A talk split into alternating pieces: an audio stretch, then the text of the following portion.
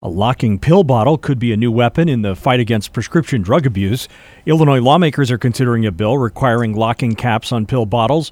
It would also require government and insurance programs to only cover painkillers that can't be crushed into powder so they're easier to snort or inject.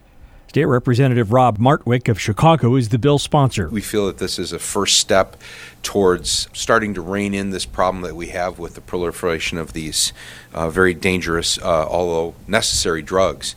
It's a way of getting control of them. It's a way of making sure that these drugs are only used by the person that they're intended to be treating. A committee voted 9 to 3 Wednesday to send the measure on to the full House.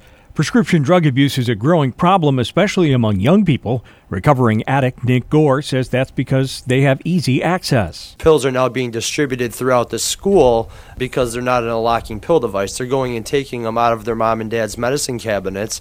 They're selling them to their friends, and there's been a lot of accidental overdoses and also a lot of addiction that is incurred because of um, these these pills being dispensed without any sort of safety lock in it. Gore says his addiction got so bad he stole painkillers from his grandmother. I can honestly say that I stole prescription pills out of many people's homes, and if I would have seen this locking pill device in their homes, I'm not sure that my addiction would have gone as great of lengths that it did. So this is something that I support. A representative from the Illinois Department of Health Care and Family Services says the pill bottle locking requirement would add $55 million to Medicaid costs.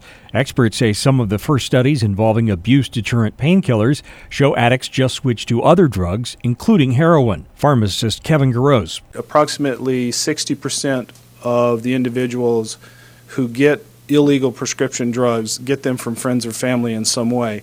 And this shows that pre-dispensing controls that are in place for physicians and pharmacists and monitoring patients only goes so far. After the drug is dispensed is where the majority of the abusers get their products. In the U.S., more than 16,000 people died in 2013 from overdoses involving pain medications.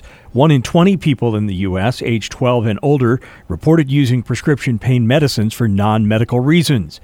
Stats show an 80% increase in heroin use among Americans between 2007 and 2012. I'm Steve Grzanich on Rivet.